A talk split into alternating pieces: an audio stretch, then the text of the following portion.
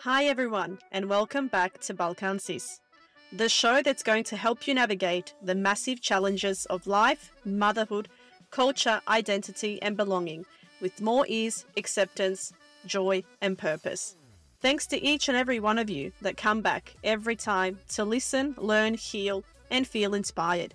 If you do love the podcast, then do me a huge favor and hit the subscribe button. It really does help spread the word.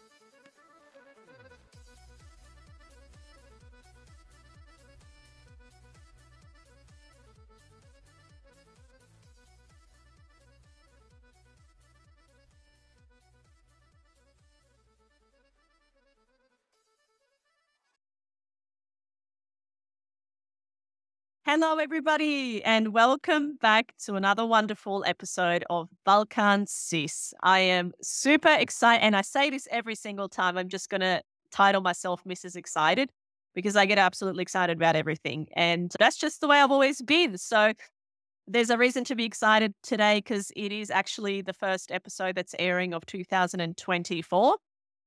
And I was really intentional this time with how I wanted to enter the new year and who I wanted to have on this year. So I'd love to present you guys the lovely Lepa from Burek on Wheels. She's a fellow Balkan sis. She's from the diaspora.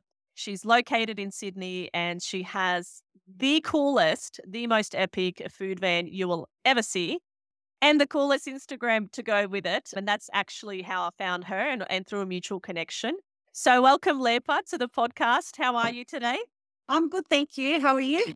I'm awesome. I know we've chatted for like a whole half hour before Yeah. this, An hour, actually. which I probably should have recorded too, to be honest, because we've Yeah, had we some epic stuff happen We already. did. We did. But- we had Baba calling me from 50 kilometers away. Oh, let's not give The too much. Let's not give too much away uh, right at the beginning. We're gonna have a surprise guest at the end. So if you have checked out Lepa's Instagram, you will know who that is. Obviously, it's a family-owned business, and everybody's involved, which I absolutely love. I love the ethics and the purpose and your why and everything behind the business. And we've had some of those conversations in WhatsApp before. Before we start, I hope it's okay with you. I want to dedicate this episode to your dad. I hope that's okay with you. And I get emotional with people that Yes, we miss and people that we love. But it's really important to mention him, Tata, because from our conversations, he's the reason why all of this started. As sad as it is that we lose the people that we love and that there's a time frame on that, it's also wonderful that you've turned things around for yourself and that you've really it's just yeah, the whole business itself from what I see is just so full of love.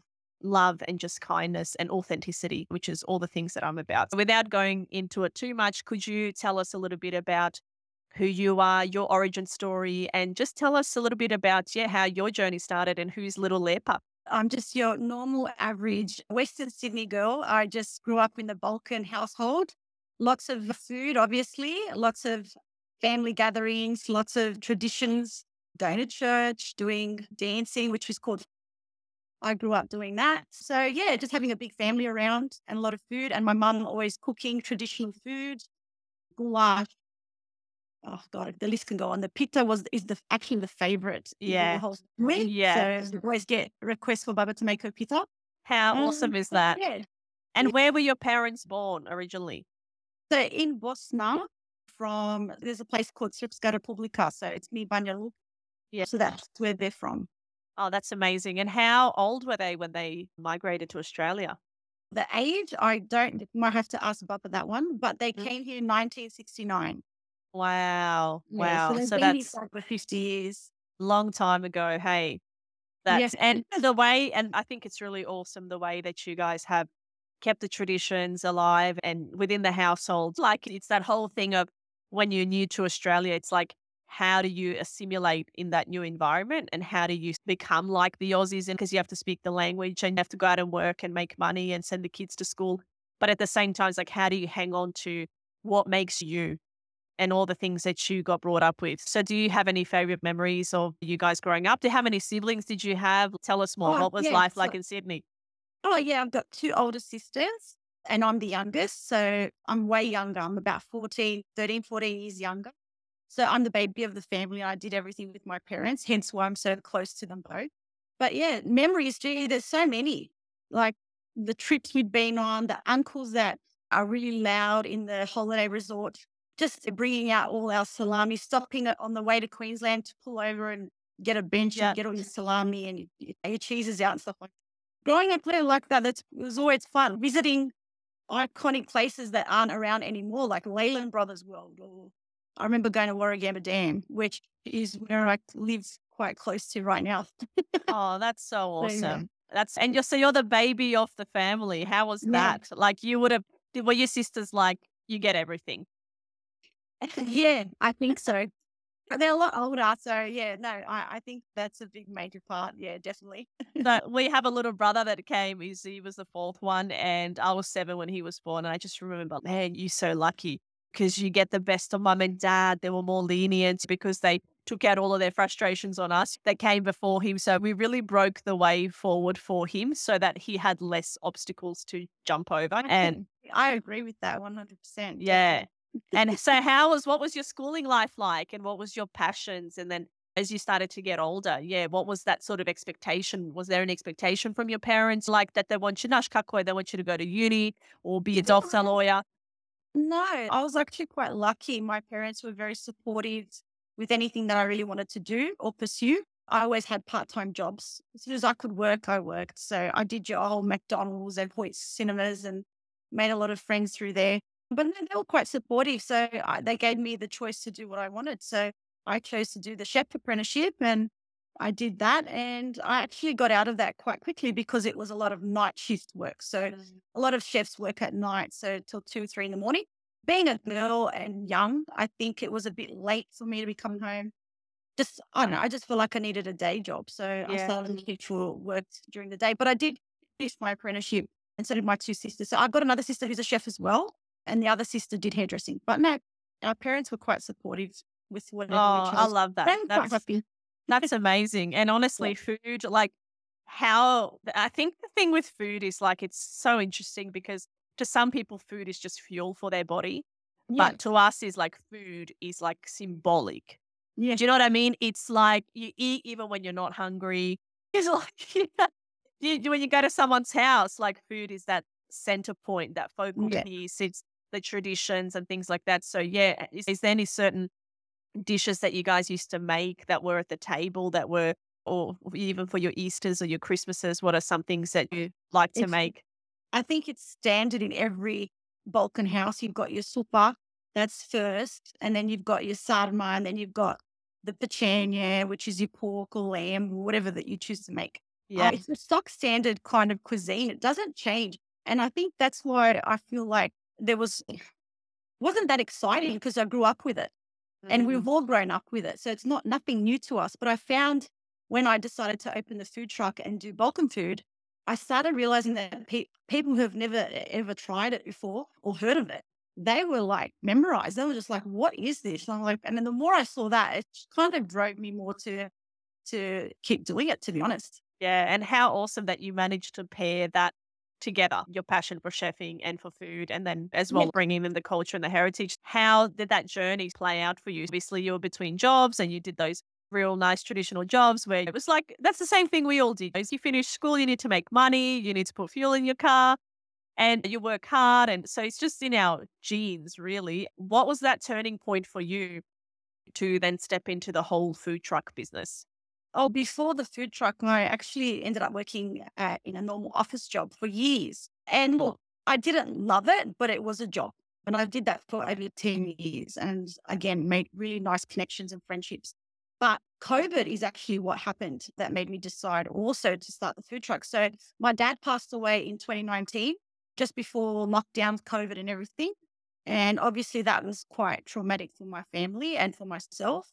And then COVID hit and lockdown. So that was just like another thing that you have to deal with. And it was scary at the time because we didn't, I didn't know what was going on.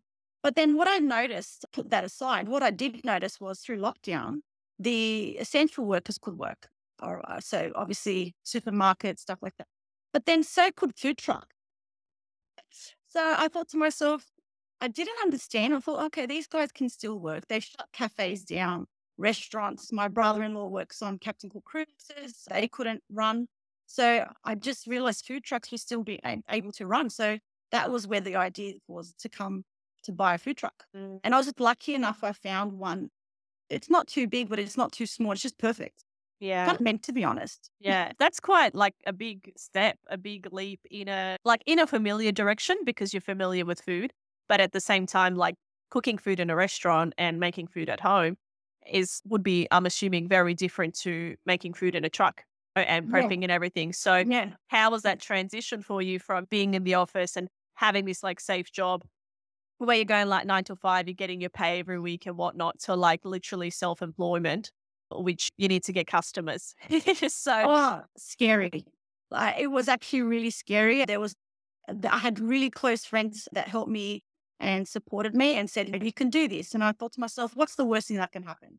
So I look, it was hard to start. You have to get a lot of certificates. I had to track down my old head chef to give me sign off for approval there's just these little hurdles that I had to take and do, but I jumped them. And yeah, I just kept pushing through because I knew it was something I really wanted to do. And I knew that it was good for my mental health as well. It gave me a bit of purpose. But yeah, you know, it was definitely scary. There were times where I was like, no, I'm not going to do this, but I'm so glad I did.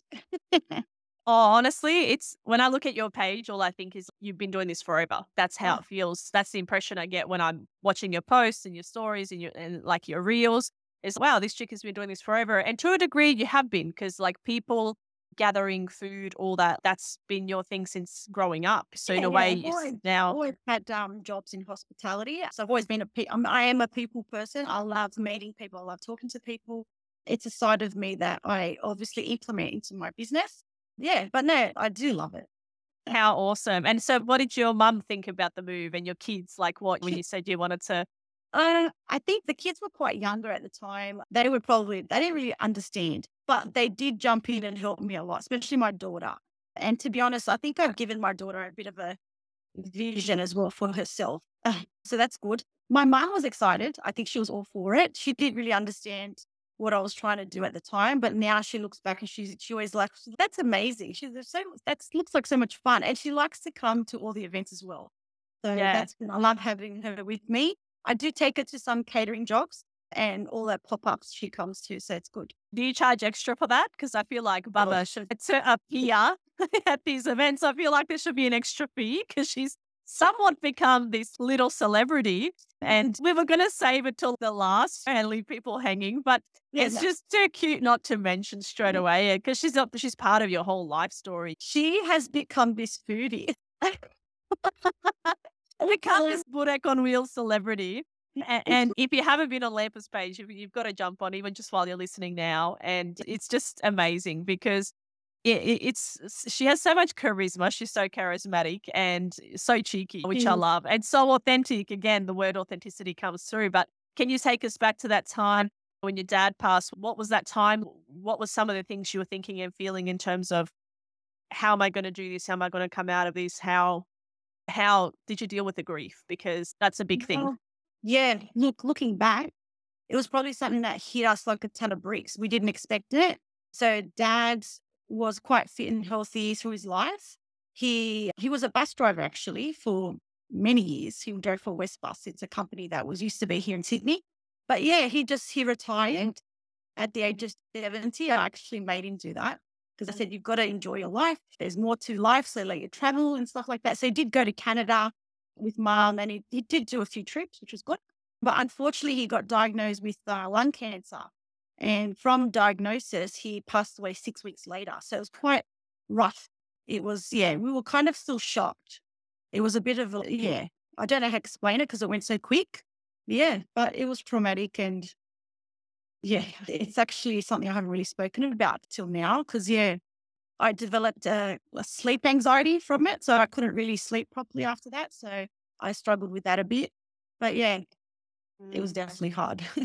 and then it's very hard to go back to the old ways or like just going back into your usual office job or going back to see the same people at work. And then, like you said, COVID as well, so much change. And then being at home and having so much time to think and being so isolated and alone and that that on top of grief itself would have just been this like layer yeah so definitely i mean to be honest it, it was kind of when covid hit and the lockdowns happened and everyone just started closing it was something that took my mind off the grief, but it was just another worry that added to, I guess, the pain already that you're feeling and stuff. So yeah, it was hard, but like I said, grateful for the friends I have that really got me through, that still support me till today and support my business. And uh, yeah, I can't thank them, thank them enough. And obviously my family, my kids, my husband, my mum. Yeah. So it's good. Yeah, that's awesome. And then when did you always have that entrepreneurial spirit, like where you thought you wanted to maybe do something like your own business, or was that just uh, stemming from the grief and COVID and then, oh, you're looking around and then you just saw a gap and you went for it? Did you have any prior sort of ideas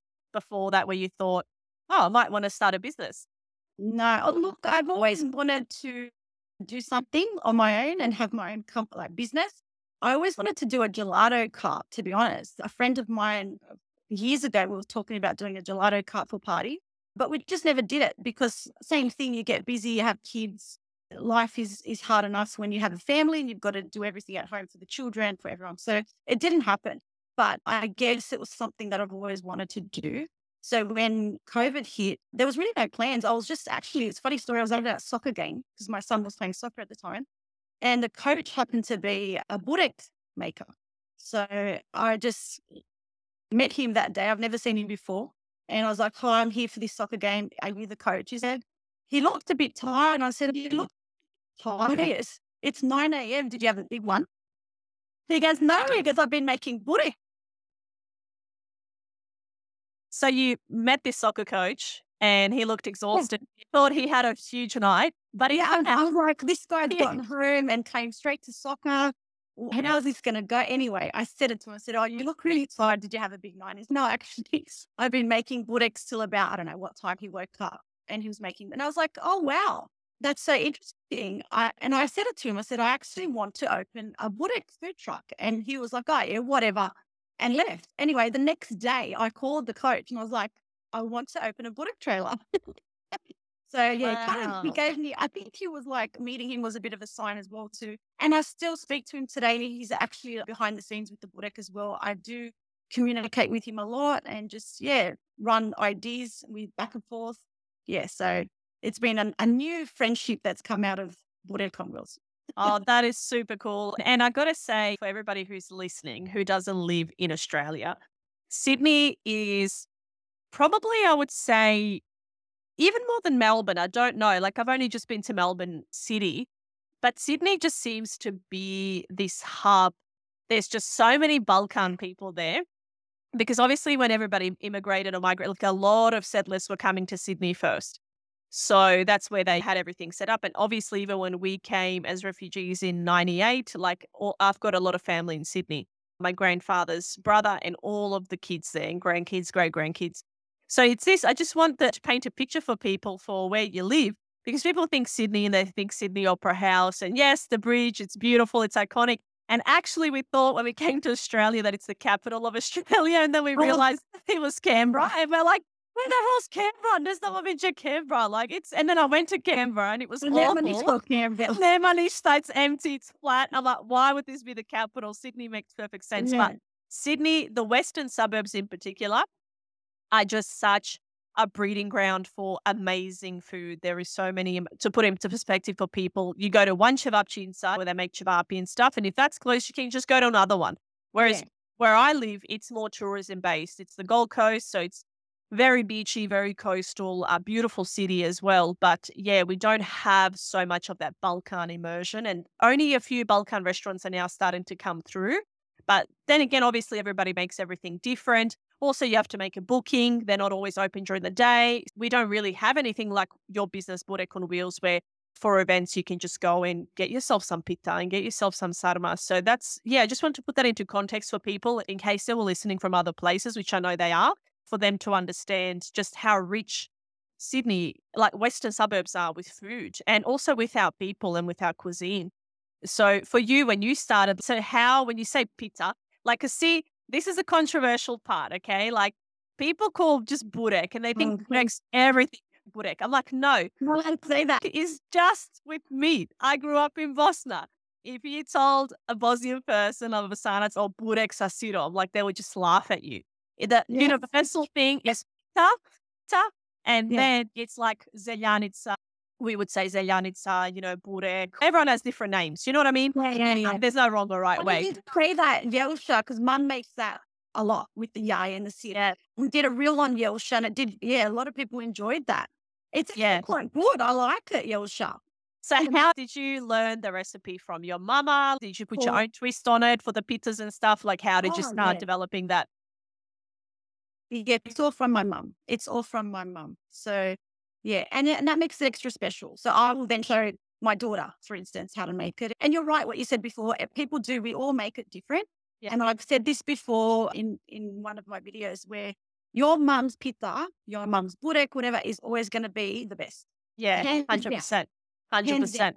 Yeah. Um, But sometimes when there's people that don't have that luxury or don't have a mum or whatever, they'll they'll come, they'll get the pita and they'll get the burek and they'll just love it. And, and that fills my heart when they send me a message and they're like, oh my God, Lepa, thank you so much. I haven't had this for how many years? Um, so Wow, quite nice. Yeah. how beautiful! So how did you manage to take our cuisine and take the bas- basic recipes and basic food and because then how what what was the Aussie reaction to it? Obviously, you've got our people like they know what to expect, they know Yeah. what pita is, they know what sarma is, they, they they know how it would taste somewhat, but.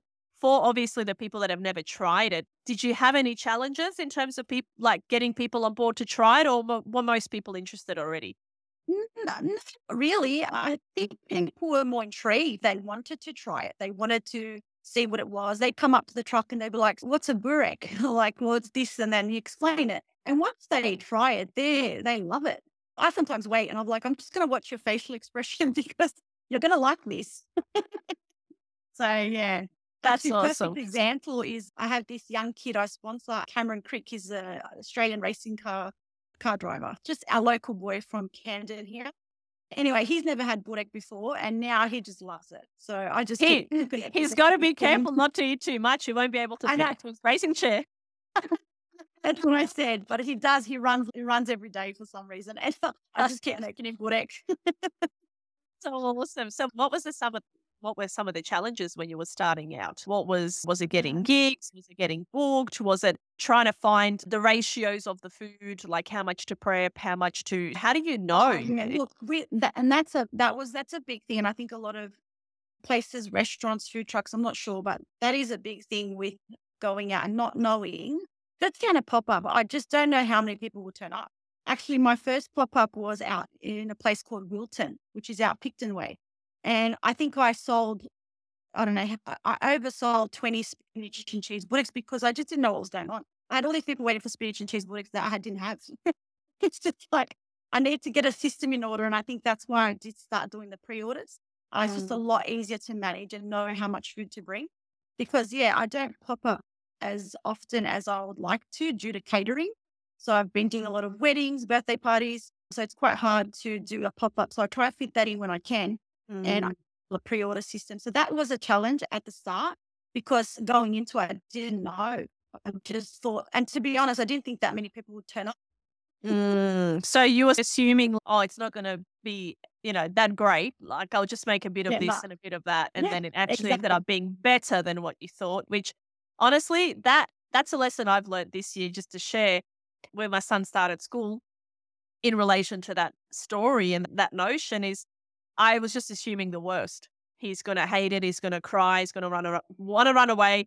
I'm going to be upset. But the first day was actually great. And the first week was really great. So it just goes to show that us as humans, we always assume, oh, no one's going to show up. It's not going to be that much of a hit. It's not going to be that great. But imagine what would actually happen if we assumed the best and we actually Yeah. went in with the mindset of, this is going to be amazing. It's going to be fun and I'm going to sell out. Exactly. And your son ended up having a beautiful day. So, And you ended up selling Yeah. everything out and not having Yeah. else.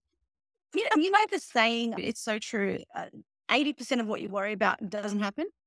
It's so true. Yeah, hundred If percent. So then how that. yeah. And how did you start managing that then? Like how did you know I need an extra person?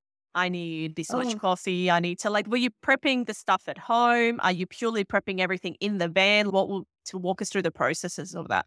No, it's a half half thing. So I have a commercial kitchen at home where half of my ingredients and uh, meals get prepped, and then the other part of it is cooked in the on site.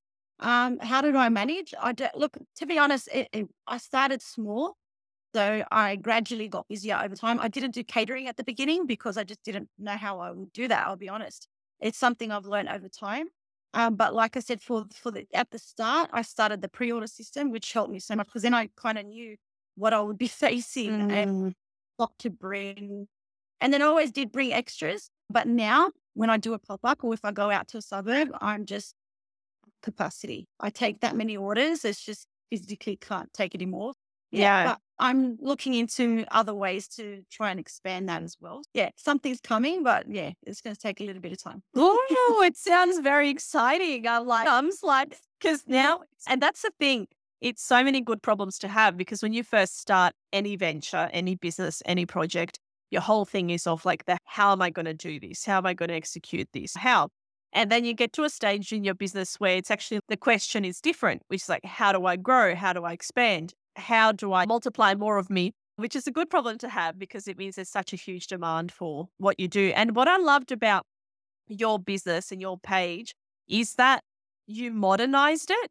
Because what I noticed with a lot of the restaurants or a lot of the people making burek or pizza, whatever you want to call it, it was still a bit like old school. There weren't that social online. But what I loved about what you do is you're so active online and you're mm. making it fun and, and you're including your family and you're adding music. So it, it's actually enjoyable. Even though I've never had the pleasure of tasting your food, and which I will be in June. In June. Uh, it's just really cool how you modernized it. I love the black and I love the pink. I love the colors. I just think it was you. really clever the way you put it all together. And it made someone like me, who's not in Sydney, really enjoy being a follower. And I love that because sometimes you follow a page and you think, God, why am I even following? This page is boring. You just hit the unfollow button. So, yeah, how much was that social media? Like, how was, because most people don't want to put themselves out there. I've got to say, when I work with people, whether it be life coaching, business coaching, most people don't want to put themselves out there. It's too scary. And they want you to do it for them. So, yeah, what was that like for you? Because obviously now you've got this business, you don't have the safety net of a nine till five full time job. And now you've got to generate all your own income, all your own bookings. So, yeah, what was your whole thing of going on social media? How did you feel about that? To be honest, scared. I didn't want to show, like, never would I thought I'd be sitting here on a camera talking to you. I hated the camera. I hated photos. Even at the beginning, my social media girl would be like, oh my God, we just put you in for a little bit. But yeah, no, I hated being on camera, but I've really embraced it now. And I think to myself, it is what it is. I am who I am and I want to showcase what my likes and what my life is like and what my interests are. And I think with social media, uh, my page, yes, of course, I sell food. I have a food truck, but I want to kind of connect the whole Balkan theme, like music, uh, funny things that we might do. My mum, for instance, uh, just, yeah, bringing everything together on the one page. And I do like it because it does and to connect with, and you never know who you resonate with that way. But truthfully, there's no plan. It's literally what I wake up and think of that day, and I post. Oh, that's so awesome. That's so awesome. Because I think most people say, like, you need a plan and you need, and look, depending on who you are and what you do, it, it's sometimes good to have a bit of a structure or a plan because everybody works differently. I'm very much like you. I wake up them. It's intuitive. It's a feeling. It's a vibe, whatever you want to call it touched on it. It is a feeling. Like if I connect to something and I love it, I share it. Um, yeah. And you can really feel yeah. that on the page. You can really feel it. And people say, Oh, how often should I post, Ivana? Oh, oh, I need to be on social media all the time. I'm like, no, just get on when you feel called to get on, but make yeah. it epic, make it really worth your while and worth your time, and then just multiply that. But if you're just coming on for the sake of coming on, people feel that it's not authentic. Like you're just coming on because you feel like you have to, and then it's a chore. It's and then no one there's going to be no traction because I always have people reaching out to me. Oh, no one's watching my stories or no one's commenting. And you have a look at what they've posted. You're like, oh, it's not really, it's not hitting the mark. It's not feeling like it's from the heart. So that's mm. a really hard thing sometimes to explain to somebody, but you've got it unpurposely, unplanned. It's already in you. So it just goes yeah. to show. I think, don't get me wrong, there's days I'll be like, okay, I'm not going to post anything now for a while. And then I see or feel something and I'm like, oh my God, I need to share this. So yeah, it's definitely not planned at all. And do you feel? I think I post way too much and I feel bad. People be like, oh my God, I follow you. I'm like, oh, Ria, I'm so sorry. no, I don't think, no, there's no such thing as posting too much. If what you're posting about is relevant to who you are and what you do and it's resonating with you. There's no such thing as too much or too little. It's just the actual content that's presented. If you're posting too much of the same thing, then yeah, people would be like, this is boring. But you're actually keeping things really fresh and interesting, which I love. But yeah, I love also your response. I was just saying this too before when we got chatting before we started recording because it's your whole thing is encompassing the whole Balkan and diaspora and our culture and our heritage as a whole. And you, when you put on there like Dalmatinka or Bosanka or so, a Serbian woman, like whatever it might be, then you had the definition underneath and some words that would say. And I noticed some of the comments you get, and I felt really sorry for you because I thought to myself, man, people can be dickheads. Excuse my language. It's okay. I love you know. I actually pin them. Yeah, and I, I love, love I love that. And I noticed, and then your response, it was like, oh, Dalmatinka doesn't say that. And you wrote back basically saying, learning every day. And I really love that response from you because a lot of people get defensive and they feel like, oh, they've been, they just have to be defensive. It's my page, get off. But your response was more with curiosity and more of just an observation. Hey, I'm learning every day. So, yeah. what has been the general sort of context to that when you get comments like that? What's your first impression? To be honest, I'm fine with them. They want to express their, everyone's entitled to say and do what they like. At the end of the day, if they're following me or not, it really doesn't bother me. As long as I'm posting things that I'm happy and makes me happy and I love, that's all that I really care about. Whether or not they take how they obviously interpret it. But yeah, comments like that, I usually do pin them because, you know, I just, I want to turn them as well. I want to soften them up and just like, look, we're yeah. all human. We're all humans. Yeah. Um, we're all trying our best. But you know, they're fine. They, they, they don't bother me, to be honest. I yeah. actually embrace them. And when you have such a large following as well and a large traction, like one of your videos just hit a million views. Oh, that was yeah with the massive and I thought, oh, like Monica, that guy was just epic and just so much fun. And the lady and the comments are so funny because the lady shouted to him in his ear. And then the comments on, and then Judy Javdani started playing Shizan with the harmonica. Yeah. And the people underneath, oh, Alenia Bosana, Sevilla Dugbebos. And I just thought it was hilarious because I just thought how typical of some of our people to do that. Yeah. Yeah. Look, it's okay. Like I said, everyone's, and let's be honest, everyone's day is different. Everyone's going through different things and their expression's different. So I understand all that. It's okay. Tomorrow they'll be, they'll feel better. Yeah. And that's that. Yeah. With yeah. that video, it was just the timing. It was the timing. And I laugh because obviously I don't understand Macedonian very well. I have a lot of Macedonian friends, and the reason I was there with my Macedonian friends. So I when she said that and I watched that video, I laughed because it was like that's how I felt too. Like I didn't understand. But when that song came on, it's a song that brings the mm-hmm. world together. It's sung in so many different countries and languages. So yeah, it worked out really well. And how do you feel about the catering now? Are you loving it? Is that is that sort of what the direction the business is going in? Oh, because the catering is obviously you guys have so many weddings. Like I said on the Gold Coast, we really haven't had that many weddings because majority of our family, like some of them are in Sydney, and then the rest is all overseas. And all of us are already well into our 30s, so we've all been married and had kids. So there's just no more weddings. So oh. when I when we went to Sydney last year for my cousin's wedding, and there was 500 people there, and I got to say, it was a beautiful wedding. It was in the Curzon Hall, like beautiful castle, all lovely. But the next day was even better because it was at a community center oh, and they had this man, this Serbian man, wonderful, cook all this, did all the catering. And I just remember thinking, God, I wish you would come to the Gold Coast and just cater for me when I do an event or a birthday or a function because we do everything ourselves and it's so much hard work. And you rarely get to enjoy what you've created because you're just the cleaning and the prep and everything.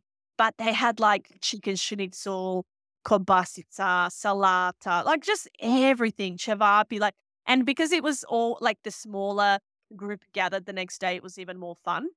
Mm. So I just love, yeah, that you're doing the catering as well alongside. You're just so busy. So how do you look? I hate asking women this question because we wouldn't be asking guys this question. How do you balance everything? I hate asking mums this question, but unfortunately, it's our reality. So, how do yeah. you balance everything? Like, how home life, work life, like the business, and obviously, you never switch off because then you're also on your phone and you're putting things together. So, how, yeah, how do you time manage everything? Um, again, it's just every day is a new day. And you try and plan it out. I'm not the the most organized person, I'll be honest. So I do try and catch up on things. Sometimes I let things go. I'm only human at home and my husband or my kids or my mum will pick it up for me. But there'll be days where I smash it and I'll get everything done and you still a, you still a million bucks because you've done this, you've done that. But then there's days where you just don't get to it and that's okay. so I just do my best. I try and plan what I have to do, especially if I have a big catering job up coming up. So as for example, this weekend I've got two weddings in the same day. I never thought in a million years I'd be doing two weddings in one day, but I've got to do a lot of planning for that. So that's my main focus. And then everything kind of works around that and I make sure everything's done. I just give, I allow myself three or four days, I guess, to try and get everything ready. But yeah, there's not really, uh, I don't really have an answer for that because mm. I think we all do d- things differently. And obviously, I just, yeah, I just try and get what I can done in the time that you have. Yeah, exactly. And the day's never long enough because you've got to make dinner, you've got to get my daughter to soccer and stuff like that. So yeah, I do have help. My mum helps me a lot. She lives with me. So I'm very blessed and I'm very grateful. Oh God, that's my dream. I told my mum I wanted to live with me. My mum is Mitch. she said to me, huh, nah, 40 years she's been mother, oh, like she's 65. She's been mothering for such a long time. But yeah, my brother's 42. So for her, she's, I'm enjoying my peace and quiet. She's got her flowers. Like she's just, yeah, loves the outside. And my goal is just to get them here. so that look, she can just cook for me every day. uh, don't get me wrong. It, it, look, we love it. We've done it for many years now. We have our days too. But yeah, we help each other. And I think at the end of the day, we laugh it off. We laugh everything off. That's the beauty about my mum. yeah. And that's, and you have to, they say if you don't laugh, you'll cry. And it's true. And I don't mind crying either. Like I've had some good crying sessions. It's so good just to cry. Yeah. But at the same time, at some stage, you just have to laugh. You just have to be like, God, just something will prevail, right? Like just things will get go. better. Yeah. So then, how did you fix your sleep anxiety? Because now you're your own boss. So I don't oh. understand sleep. Yeah, that took actually, uh, to be honest, I, I saw a, a, great naturopath who got inside the mind and talked to because it's all about um, mindset, I think, and it's how you think. I was doing all those things where you're like, don't drink coffee, don't eat chocolate, don't exercise too late in the day. And I found that was all rabbi. It's actually all just, I don't know how to explain it, but uh, when I was doing that, I actually made it worse. So following a routine is when you let everything go and let it be and just tell yourself it's fine, what, whatever. Mm. Actually, I remember saying to the naturopath one day, I said, Oh, I wake up at 4 a.m. Like that was something I hated because I wanted to sleep longer. And he said, Do you know how many people in the world wake up at 4 a.m. and wake up and they're so happy because they'll get more done? I'm like, You know what? It's a great way to look at it. It's just mm. changing your mindset. Yeah. And it's your perspective on things as well, right? Like, and at, yeah. at the end of the day, you can change your perspective if you want to but sometimes it can take years because it can be linked to, like you said, your sleeping anxiety stemmed from your dad passing away. Sometimes it can take that long to overcome and, and, and heal and accept, like you said, accept and let go that it is what it is. If I'm getting yeah. up at four, it, then I may as well make the most of it. Yeah, correct. It's the control, I guess. You want things to be a certain way and I want that perfect sleep. But yeah, anyway, it's a small little thing in my life that I've dealt with. And it's getting better and easier. I just, yeah, I'm aware of the triggers. So I try and keep that in check. But yeah, no, the naturopath that actually ended up being more of a talker. So he just talked me through a lot. Yeah, it was really good. That's awesome. And it, you know what? It can be powerful to step outside your circle, your tribe, your husband and your mom and your siblings. And it can be nice to talk to somebody else who is not part of that circle and who has yes. that like higher bird's eye view yeah. And when you tell them everything, they're able to come from like this non judgmental place and they really want to help you. Exactly. Yeah. yeah, that's a big thing. So, how do you find where you're at now? Do is there any future goals and plans? What are some things that are because of, of course you're doing everything by feel and intuition, but also at the same time you're a person who does things with intention and love and heart, and I can sense that on your page. So, what is the the next goal, the next plan? Because you have people reaching out to you in Canada oh, saying, "Bring what I call wheels," and I'm just yeah. to myself. I do. I do. I find that hilarious, but I love it. I've got London, Vegas, Mexico, Chicago. Chicago is a big one. Canada have a lot of Balkan people, but the support's been amazing and it's a great drive for me as well. And I love that people love the food, the content, what I'm sharing. So yeah, it's been good. That's is there a goal? I don't really have I don't have a goal. I just want to continue doing this because it makes me happy. Yeah. Collaborating with other Balkan restaurants, cafes, people. I love the unity there, whether it be Serbian, Croatian, Bosnian, Hungarian. It doesn't, yeah. I just promoting the unity so much more. I, lo- I love that. And That's what I love about your page because you are really including, like you were saying before, your mama's burek or your mama's pizza, your mama's whatever is always going to be the best one. And it Yeah. is true because when I've made palachinke and when I made goulash or anything like that, it just doesn't taste that good. And my husband will say, Oh, the goulash is nice. And he's eating two plates. I'm eating it. It's not the same as mama's. And even like yeah. sarma, when we're making sarma, mine are like falling apart in the pot and mum's are perfect and tight and Yeah. petite and cute. And my sarma is just like banana. So it's just to me. Don't worry, that still happens to me. I'll be making something and I'll be like, oh my God, I need my mum to fix this or taste it or check it because, yeah, it's still not like hers. It's true. It's true. She'll say to me, I'll say, Oh, do we need more salt? She's, I'll try it. And I try it. And, oh, I don't know. Should we? Yeah, she's like, tasting the meat or whatever. And then I ask, we tried to take the recipe so I could write it down for like the grandkids one day if they want to learn. I'm creating a bit of a legacy folder for the kids and the grandkids. So one day when we're all gone and we're all past, they have something that they can, that's tangible, something that's written down. Because if you just say, oh, a bit of salt, a bit of paprika, a bit of garlic, how much though? It's very hard. There's no ingredients. no- Nothing. And I'll say, how many teaspoons, how many tablespoons? Poštaja znam, jedno, jedno. You're like, okay. And that you've actually touched on that as well. So a lot of the videos when I started doing the recipe videos were just memory banks, just something digital to have to look back at. And it, sometimes I'll be like, oh my God, how many did I put in? And I'll look back at a video or my daughter or my son. It's just a memory bank, I guess. It's a digital way for them to see the recipe and it's always going to be there. Uh-huh. Yeah, that, that's the reason really behind the recipes online. But again, I've had people reach out, they make the dish and they send me a photo and it just is so nice. That is so awesome. So you're actually even encouraging through your page for people to motivate them to cook at home and make it themselves because it is Yes. that thing if your mum passes or your dad passes or your grandmother and they used to make that special dish and now all of a sudden they're gone and you oh man how am i going to make that thing? And for years i've been saying since my baba passed she used to make lukovaca which is like these layers of bread this like sweet crumbed bread i don't know how she used to make it it was full of garlic and onion and sour cream and it was just so beautiful and warm and then she used to do the kaimak on top and oh, oh it was just so lovely and yeah i haven't attempted even to make it and i think to myself what's stopping me?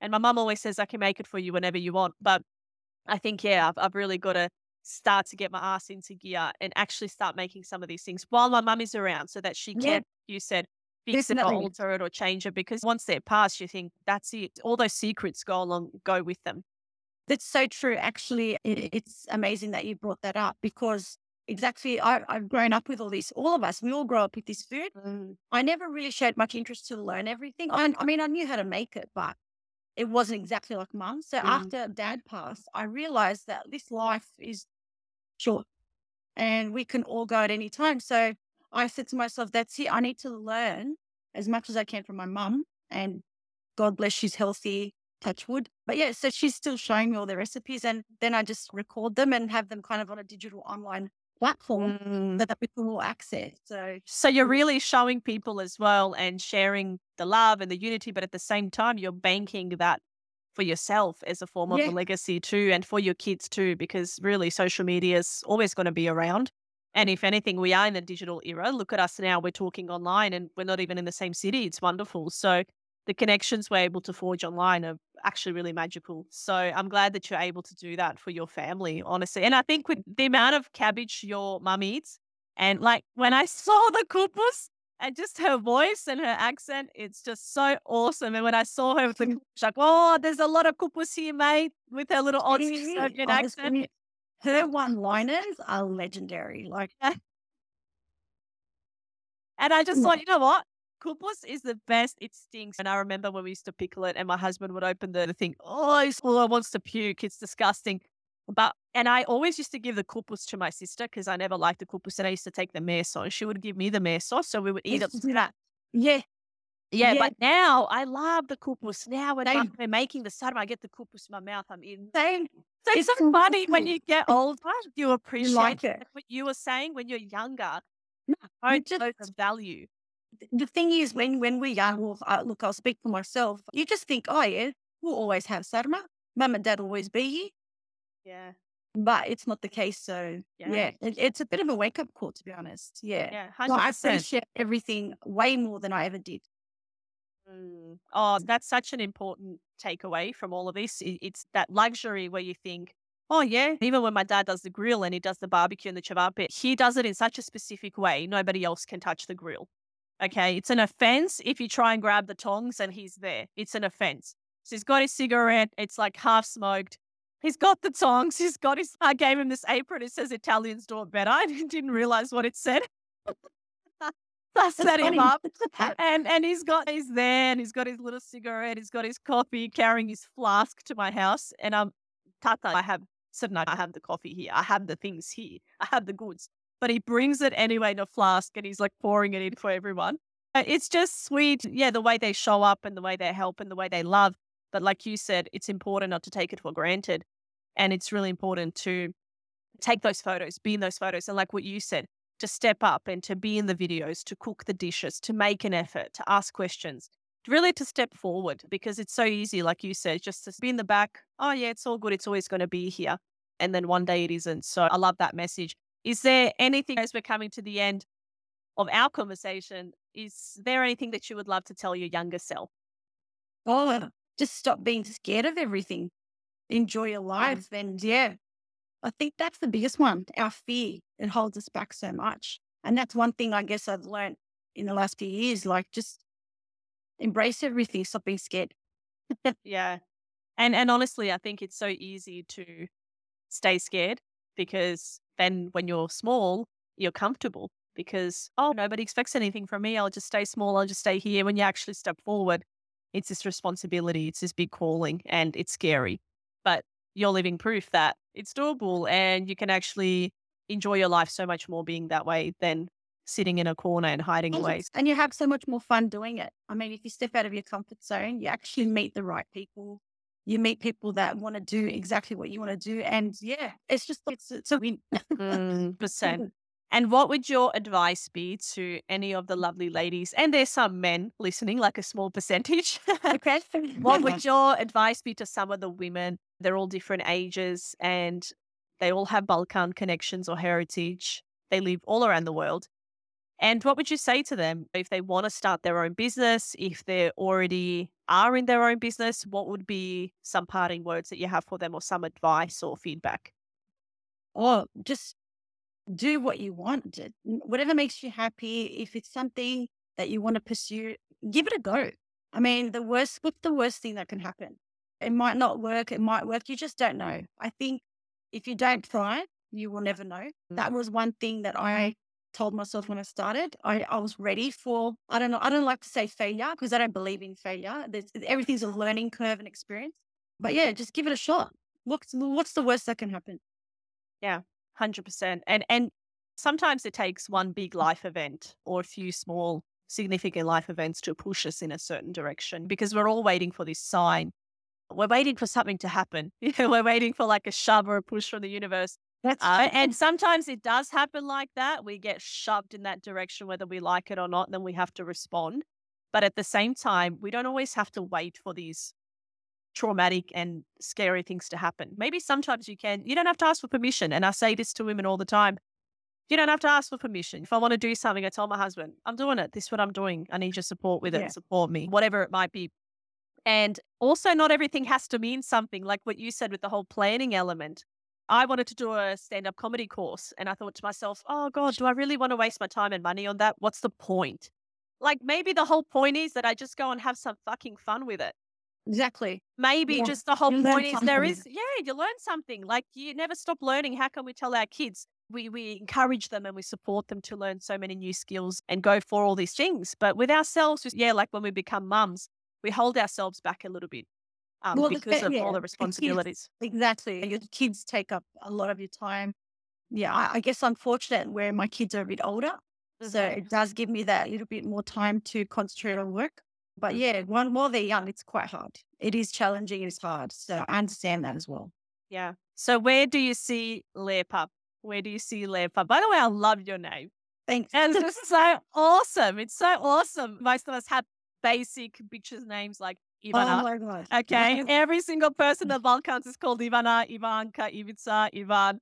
And in Australia, everybody, oh wow, that's so cool. That's such a cool name. It's so original. If you go overseas, someone calls out Ivana, everyone turns around. That's true. But your name is so beautiful. Thank um, you. And I'm just so stoked that, yeah, you came on and that you shared your journey and your story and your ups and your downs and your hardship and just all the things. And, and, obviously, I would love to even go deeper and talk even more. But at the same time, there's time restrictions. And plus, people will be listening for two or three hours, which I'm not sure yeah. if they would have that time when they're busy mums or busy women. So, where is future Lepa? Where do you envision future Lepa? Even without a plan, just when you close your eyes, what is, how do you envision yourself in the next few years to come? Just still doing what I'm doing with my truck, gathering friends and customers that actually become friends as well, and just having fun with it and and a lot of music. I love our music. oh, the music! I was just listening to yeah. music before I came on the call with you, and yeah. as soon as I heard the harmonica, something just happened to me internally. I had zero control. I just threw my hands up.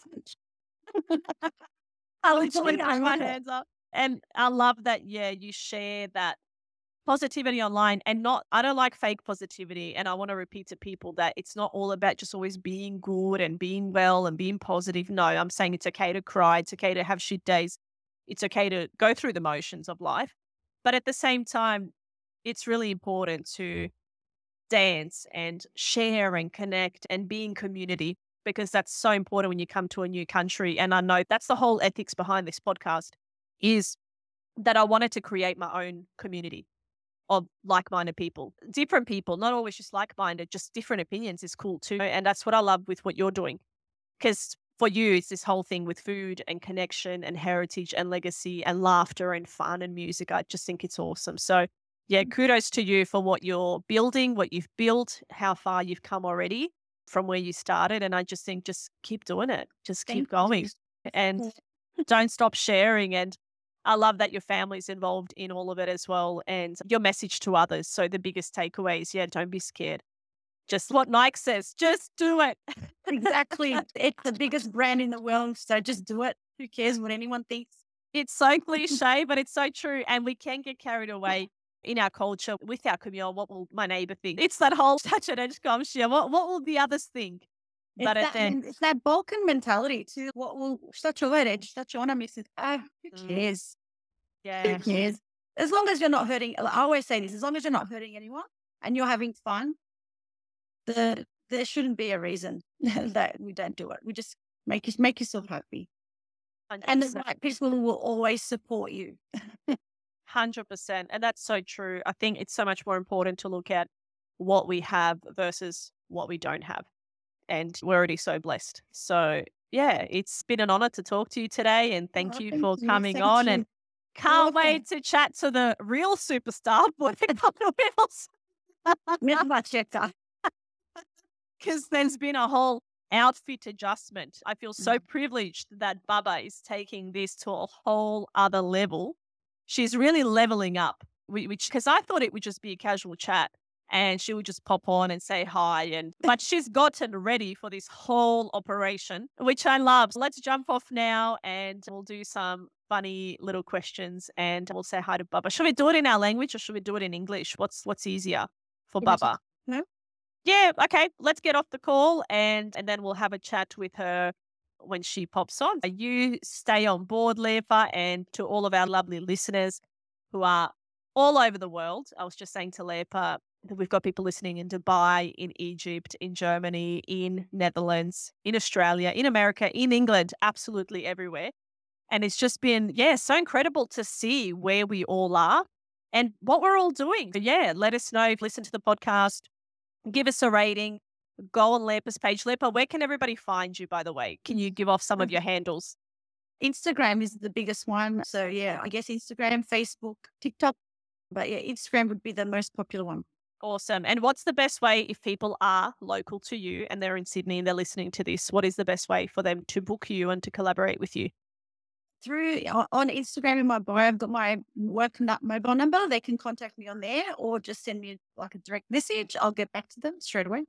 Awesome. And for anybody who's listening, who's a creator, a collaborator of any sort, and you're international and you want to chat to Lepa, reach out to her. She's been such a delight. And yeah, can't wait to see the response from our episode together. And hopefully, there's been some golden nuggets and some little takeaways that maybe you can apply into your own life because we all we all get into a bit of a rut and it's nice when you get to listen to somebody else who's overcome some real hard stuff so thank you so much lepa and thanks to all the lovely listeners and we'll see you on the next episode you're welcome thanks ivana so that was the episode i hope that you really enjoyed it and as ever, if you did, please consider sharing it with your loved ones and leaving me a review on iTunes, Spotify, or wherever you get your podcasts from. It really does make a difference to the number of Balkan sisters that we can reach with the brilliant wisdom that my guests and I share. Thanks for being here. I do